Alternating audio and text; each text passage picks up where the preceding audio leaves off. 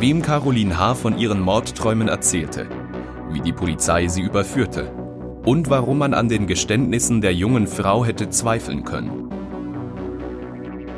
Die gefährlichste Frau der Schweiz, Folge vier, von Carlos Hanimann, gelesen von Patrick Fenetz. Fantasie und Wirklichkeit. Nachdem Caroline H. die Strafe für über vierzig Brandstiftungen in der Innerschweiz abgesessen hatte, zog sie im Sommer neunzehnhundertfünfundneunzig nach Zürich. Sie trat eine Lehrstelle als Elektromonteurin an und lebte in einem begleiteten Wohnheim für entlassene Straftäter. Dort lernte sie Kleinkriminelle wie Schwerverbrecher kennen. Sie war zweiundzwanzig Jahre alt, eine drahtige und zutiefst unsichere Person. Wegen ihres burschikosen Aussehens wurde Caroline H. häufig getriezt. Zwei Menschen traf Caroline H. regelmäßig, eine Psychotherapeutin und einen Bewährungshelfer. Die Treffen waren eine begleitende Maßnahme nach ihrer Entlassung. Vermutlich war die Therapeutin die erste Person, der Caroline H. von ihren Mordfantasien erzählte. Laut Urteil sagte sie ihrer Therapeutin im März neunzehnhundertachtundneunzig beispielsweise, dass sie sich eine Waffe gekauft habe und andere Menschen umbringen werde. Ein halbes Jahr später sagte sie ihr, sie habe Angst davor, eine Serienmörderin zu werden. Als Caroline H. diese Aussagen machte, waren die Delikte schon geschehen. Im Januar neunzehnhundertsiebenundneunzig soll sie eine einundsechzigjährige Passantin beim Chinagarten erstochen haben, im März neunzehnhundertachtundneunzig eine sechsundsiebzigjährige Buchhändlerin in der Kirchgasse mit mehreren Messerstichen schwer verletzt haben. Vier Tage, bevor sie ihrer Therapeutin sagte, sie wolle Menschen töten. Die Therapeutin hatte sich nie öffentlich zu Caroline H. geäußert. Auch meine Interviewanfrage lehnte sie ab. Sie habe eine ärztliche Schweigepflicht, schrieb sie in einem Brief. Zudem habe sie mit Caroline H. ganz explizit eine Abmachung getroffen, dass sie nicht mit der Presse rede, und zwar lebenslänglich. Als ich sie dennoch fragte, ob sie es für möglich halte, dass Caroline H. mindestens eines der Tötungsdelikte gar nicht begangen habe, brach sie den Kontakt ab. Ihrem Bewährungshelfer erzählte Caroline H. ebenfalls von Tötungsfantasien. Sie hatte einen guten Draht zu ihm, weil er ein direkter Typ war, ohne falsche Rücksichtnahme. Caroline H. mochte ihn. Sie respektierte, dass er sich nicht von ihr einschüchtern ließ. Caroline H. habe Stärke gesucht, weil sie Schwäche ablehnte. Besonders bei Frauen, schrieb der Gerichtspsychiater Andreas Frei in einer wissenschaftlichen Fallstudie. Frei erzählte mir eine Anekdote dazu. Als er Caroline H. für den Mordprozess zweitausendeins begutachtete, wurde er in einem ganz anderen Fall von einem Patienten brutal angegriffen. Dieser ging auf Frei los und versuchte, ihm die Augen einzudrücken. Caroline H. hatte etwa zur gleichen Zeit ebenfalls eine Pflegerin in einer Klinik angegriffen und galt als unberechenbar und gefährlich. Psychiater Frei ging also auf sie zu und sagte ihr: »Hören Sie, es gibt Leute, die sind gehemmt, ich nicht. Sie fassen mich einmal an und ich schlage zurück.« Die Ansage wirkte. Er hatte unzählige Sitzungen mit ihr, allein, ohne Fesselung. Nie gab es Probleme. Psychiater Frei hält die Angriffe von Caroline H. auf Pflegerinnen und Polizisten denn auch für überbewertet. Die Angriffe seien von ihr inszeniert gewesen. Frau H. suchte das Image als Schwerverbrecherin, sagt Frei. War Caroline H. so gefährlich, wie sie die Behörden hatte glauben lassen? Ich rief den Bewährungshelfer an. Anders als die Therapeutin war er gesprächig. Er schien sich ebenfalls eine Zeit lang mit der Frage beschäftigt zu haben, ob Caroline H. wirklich das brutale Monster sein konnte, als das sie beschrieben wurde. Ich traf den Bewährungshelfer zum Interview, auf Band. Der Mann hatte Caroline H. zwischen neunzehnhundertsechsundneunzig und neunzehnhundertachtundneunzig eng begleitet. Er traf sie einmal im Monat. Im Interview beschrieb er eine ganz andere Caroline H., als sie mir bisher geschildert worden war. Kein Monster, vielmehr ein armer Teufel, der mit der Welt nicht zurechtkam. Doch als es um die Veröffentlichung seines Interviews ging, zog er, wie schon der ehemalige Verteidiger Franz Ott, plötzlich alle Aussagen zurück. Er bat mich gar, die Tonbandaufnahmen zu löschen. Zu ihrer Information schrieb er mir in einer E-Mail mit Kleinbuchstaben: »Mein Rückzug liegt weder an Ihnen noch am Medium Republik. Ich habe beides als professionell erfahren. Vielmehr habe ich feststellen können, dass mein O-Ton für viele Ohren zu sehr nach einem Spaghetti-Western à la Sergio Leone klingt und daher missverstanden werden kann. und dies wird weder den Opfern C H noch den weiteren involvierten Personen und Parteien gerecht. Insbesondere weisen meine Aussagen keinen Mehrwert auf, beziehungsweise enthalten keine neuen Erkenntnisse betreffend besagtem Kriminalfall.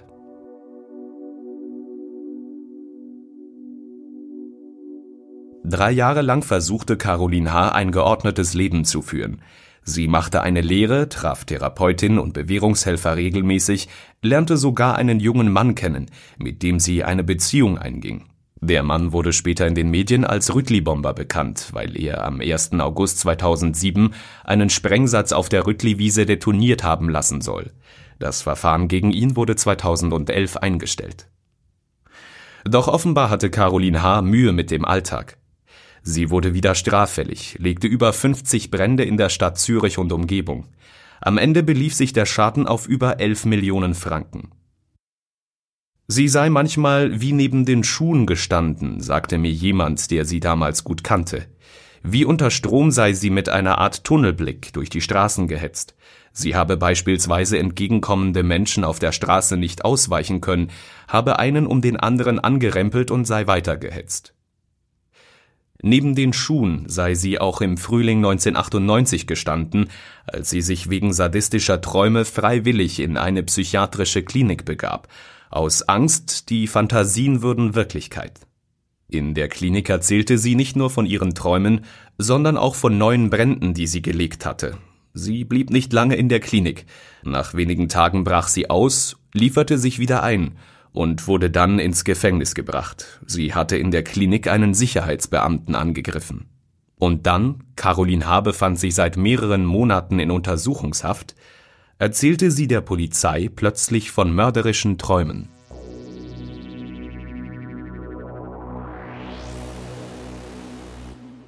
Walter Felder sitzt im Büro von Marco Cortesi, dem Sprecher der Stadtpolizei Zürich, und zögert. Felder ist der Polizist, der Caroline H. überführte. Der Blick titelte damals, er durchschaute die Mörderin. Polizist Felder ist unsicher, was er sagen darf und was nicht. Amtsgeheimnis, ein alter Fall, ein unbekannter Journalist. Darum sitzt Cortesi, der Sprecher, wie ein Polizist neben ihm und passt auf, dass ich nichts Falsches frage und Felder nichts Falsches sagt. Mit Mord und Totschlag hat Felder eigentlich nichts zu tun. Heute ist er bei der Stadtpolizei für Einbrüche zuständig. In den neunziger Jahren war er Feldwaibel bei der Fachgruppe Brände, Anschläge. So traf er auf Caroline H., als Brandermittler, der eine Brandserie aufklären sollte. Caroline H. war in Zürich keine Unbekannte. Bereits im Luzerner Verfahren war sie von den Zürcher Strafverfolgern verhört worden, weil sie neben den Bränden in der Innerschweiz auch in Zürich einzelne Feuer gelegt hatte. Felder war damals nicht beteiligt gewesen, aber die Kollegen hatten ihm schon eine Ahnung davon vermittelt, was für eine Person Caroline H. war. Er ging ruhig und zurückhaltend auf sie zu. Schon bei den ersten Einvernahmen habe Caroline H. einige Brandstiftungen gestanden, sagt Polizist Felder. Er hatte einen guten Draht zu ihr, anders als andere Polizisten, bei denen sie blockte und bereits getätigte Aussagen widerrief. Ich konnte ihr Vertrauen gewinnen, wodurch sie sich ein wenig öffnete. Felder vernahm Caroline H. über dreißig Mal. Er war auf mindestens zwanzig Tatortfahrten mit ihr. Am Ende ging es um über fünfzig Brandstiftungen. Das Motiv war bei den Brandstiftungen natürlich immer ein Thema, aber da machte sie einfach zu, sagt Felder. Ich merkte, da gibt es ein Problem. Irgendwann sagte sie, ich habe Albträume. Ich sagte zu ihr, okay, dann erzählen Sie mir doch von diesen Träumen. Wir vergessen das Protokoll, sagte ich, aber ich zeichne das Gespräch auf Band auf und Sie erzählen. Damit war sie einverstanden. Sie hat eine Stunde lang geredet, sagt Felder. Sie hat regelrecht gesprudelt. Sie erzählte dabei Details, die mich stutzig machten.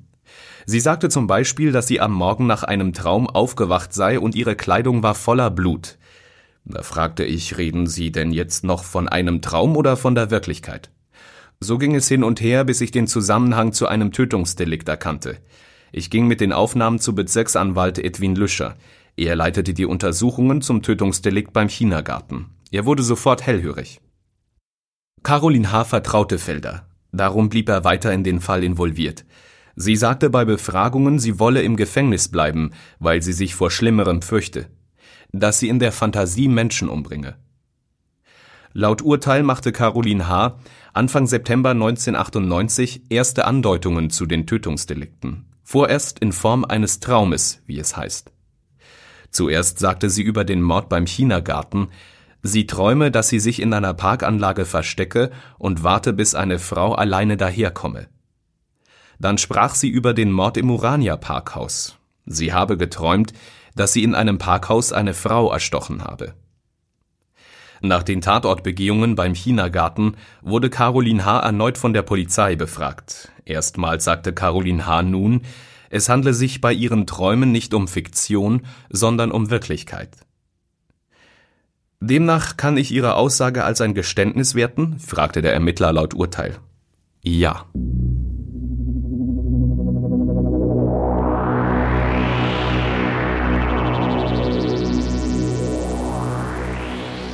Vom ersten Geständnis bei der Polizei im September neunzehnhundertachtundneunzig bis zur Schlusseinvernahme im April zweitausend vergingen über eineinhalb Jahre. Den Mordversuch an einer Buchhändlerin in der Kirchgasse gestand Caroline H. erst im Sommer neunzehnhundertneunundneunzig, kurz bevor Staatsanwaltschaft und Polizei vor die Medien traten und über die Morde beim Chinagarten und im Urania-Parkhaus aufklärten. Am Tag nach der Pressekonferenz stritt Caroline H. den Mordversuch an der Buchhändlerin wieder ab. Ich habe mich zwar dort aufgehalten und hatte auch eine Auseinandersetzung mit dieser Frau, sagte Caroline H. laut Urteil, aber ich habe sie nicht getötet. Ich frage Felder, ob er so einem Aussageverhalten oft begegnet sei. Es gibt die, die sagen sofort alles, und dann gibt es die, die nur Stück für Stück rausrücken. Frau H. blockte immer, wenn es um andere beteiligte Personen ging. Da sagte sie nichts. Sie würde nie jemanden verpfeifen. Ihr ging es um sie selber. Sie wusste, was sie getan hatte. Mehrmals sagte sie, mich darf man nicht mehr rauslassen. Hatten Sie je Zweifel an den Aussagen? Ja, die hatte ich immer wieder. Darum wollte ich auch Details hören, die sie nicht aus der Presse haben konnte. Ich hatte diesen Gedanken im Hinterkopf. Will sich die nur wichtig machen? Sich als Märtyrerin präsentieren?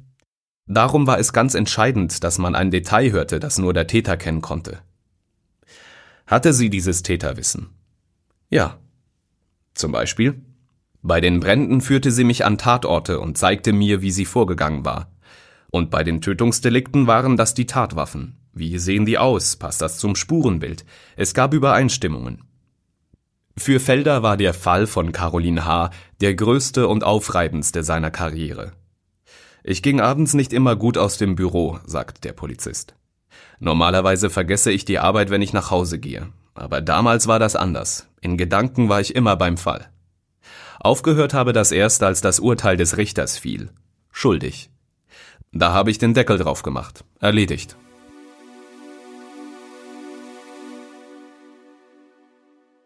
Caroline H. zog die Geständnisse während der Untersuchung nicht mehr zurück. Sie bestätigte ihre Aussagen bis zum Mordprozess im Dezember zweitausendeins. Nach dem Urteil nahm sie aber von den Geständnissen Abstand. Wann genau, ist unklar. Offiziell dokumentiert ist, dass sie die Tötungsdelikte ab zweitausendvier in der Psychotherapie bestritten hat. Im Urteil vom Obergericht Zürich heißt es, der psychiatrische Gutachter sehe keinen Grund, an den Aussagen der Angeklagten zu zweifeln. Gewisse Unschärfen in den Geständnissen seien auf den Verdrängungsprozess der Angeklagten zurückzuführen. Der Psychiater Andreas Frei hat Caroline H. für den Mordprozess zweitausendeins begutachtet. Über dreißig Mal hat er sie zum Gespräch getroffen und ein zweiundsiebzigseitiges Gutachten verfasst. Später veröffentlichte er seine Erkenntnisse in einer Fachzeitschrift unter dem Titel Female Serial Killing. Er beurteilte ihren Fall als einzigartig in der wissenschaftlichen Literatur. Sie sei eine untypische Serienmörderin. Frei hatte in seiner Karriere immer wieder Mörder als Patienten. Auch einige der bekanntesten Schweizer Schwerverbrecher hat er psychiatrisch begutachtet. Caroline H. war ein Highlight, sagt Frei rückblickend, und er meint das nicht zynisch, sondern sehr ehrlich. Ich verdanke dem Fall ein Stück weit meine Karriere. Frei besuchte Caroline H. auch nach dem Urteil weiterhin im Gefängnis. Als Privatperson, nicht als Arzt. Er habe sich dazu verpflichtet gefühlt, sagt er, als ich ihn in seiner Praxis in Luzern treffe. Warum? Was soll ich sagen? Sie hatte einen burschikosen Charme. Das entspricht meiner Vorliebe bei Menschen. Sie hat mich als Person angesprochen. Sie wurde weiter herum als Monster beschrieben. Ich habe sie mir sehr genau angesehen, auch bei den privaten Besuchen. Einmal war ich in Hindelbank im Gefängnis und habe in ihre Augen geschaut, ganz tief, die sind so bernsteinfarben. Und da dachte ich schon, das sind die Augen eines Velociraptors. Aber das fiel mir nur dieses eine Mal auf. Als ich sie intensiv für das Gutachten befragte, sah ich das nicht so. Ist es gewöhnlich, dass Täter Delikte gestehen, widerrufen, bestätigen, widerrufen? Frage ich Frei. Nein, nicht in diesem Ausmaß. Wie erklären Sie dieses Verhalten von Caroline H.? Ich kann das nicht erklären, sagt der Psychiater. Die Diagnose, die er stellte und später auch in der wissenschaftlichen Fallstudie veröffentlichte, lautet Borderline-Persönlichkeitsstörung. Caroline H. selbst erzählte im Herbst zweitausendachtzehn einer Reporterin der Sonntagszeitung, die sie im Gefängnis besuchen durfte, sie habe ein Asperger-Syndrom. Ihr Krankheitsbild ist so, dass man schon fast eine Autismus-Spektrumsstörung annehmen müsste, sagt Frei, oder eine massive frühkindliche Verwahrlosung oder Missbrauch. Aber darauf gibt es keine Hinweise. Und ich muss auch sagen, die Diagnose, die ich gestellt habe, ist nicht einfach eine Variante. Sie besagt, dass Frau H. schwerst gestört ist. Und das heißt, in vielen Situationen nicht nachvollziehbar. Ihre Krankheit dient als Erklärung für das Unerklärliche? Eine Borderline-Persönlichkeitsstörung ist ein Etikett. Es erklärt einen Teil, aber ganz vieles eben nicht.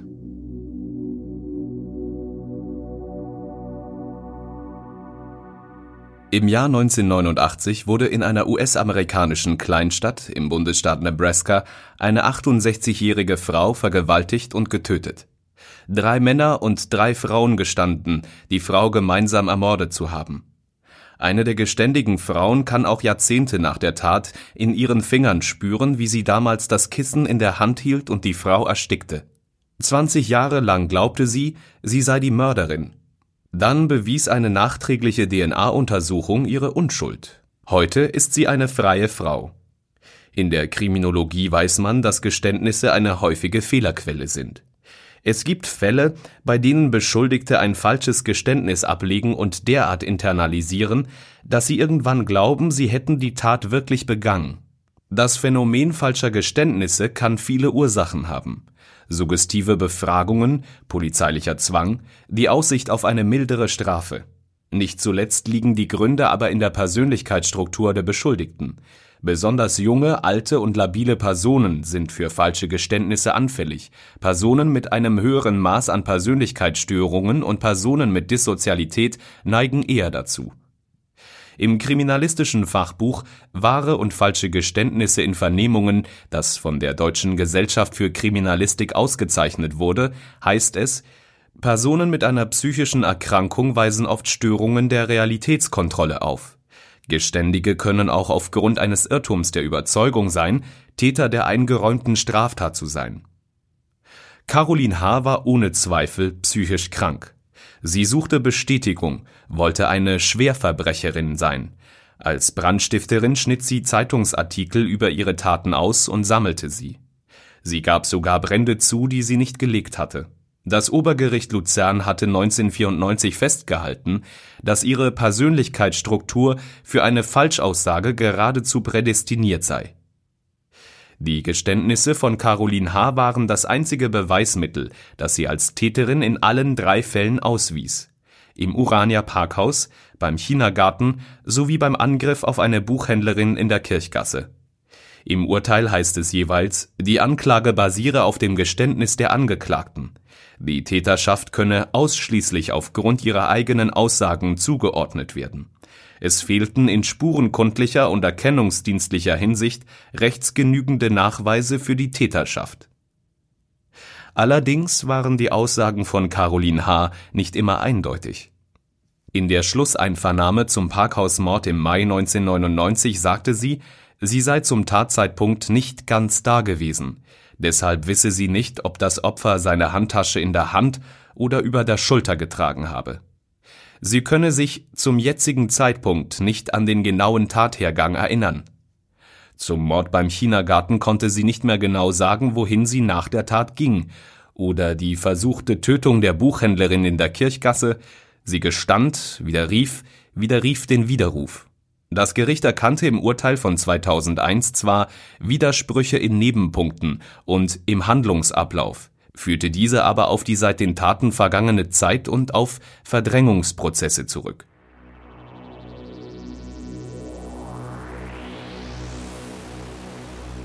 Im Zuge meiner Recherchen hatte ich immer wieder von Zweifeln an der Glaubwürdigkeit der Geständnisse gehört.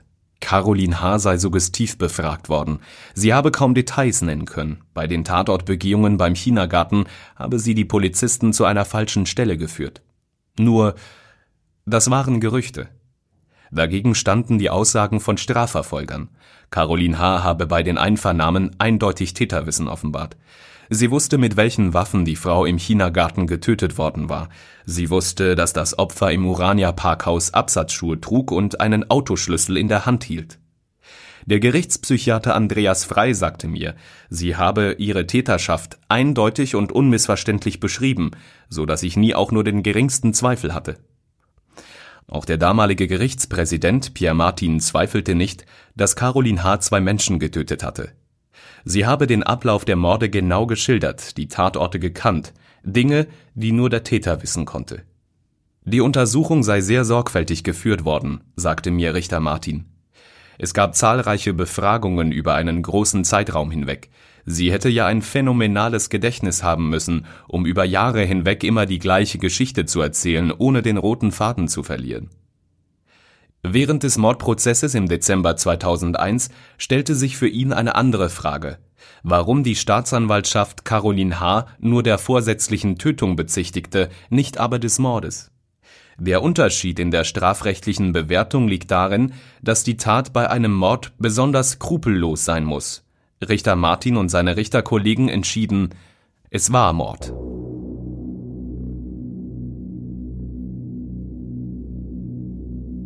Während der Recherchen wurde mir ein Brief zugespielt. Es war die Kopie eines Schreibens, das eine anonyme Absenderin an Franz Ott verschickt hatte, den damaligen Verteidiger von Caroline H. Der Brief war undatiert, muss aber aufgrund des Inhalts nach der Verurteilung von Caroline H. geschrieben worden sein. Der anonymen Verfasserin, so heißt es darin, sei zu Ohren gekommen, dass das Verfahren wegen neuer Beweismittel einer Revision unterzogen werden sollte. Ich wende mich als ehemalige Mitarbeiterin der Justiz an Sie, um Ihnen einen Hinweis zu geben, heißt es in dem Schreiben voller Tippfehler. In der Justiz und Polizei herrscht zum Teil ein Unbehagen bei der Anklage gegen die Frau.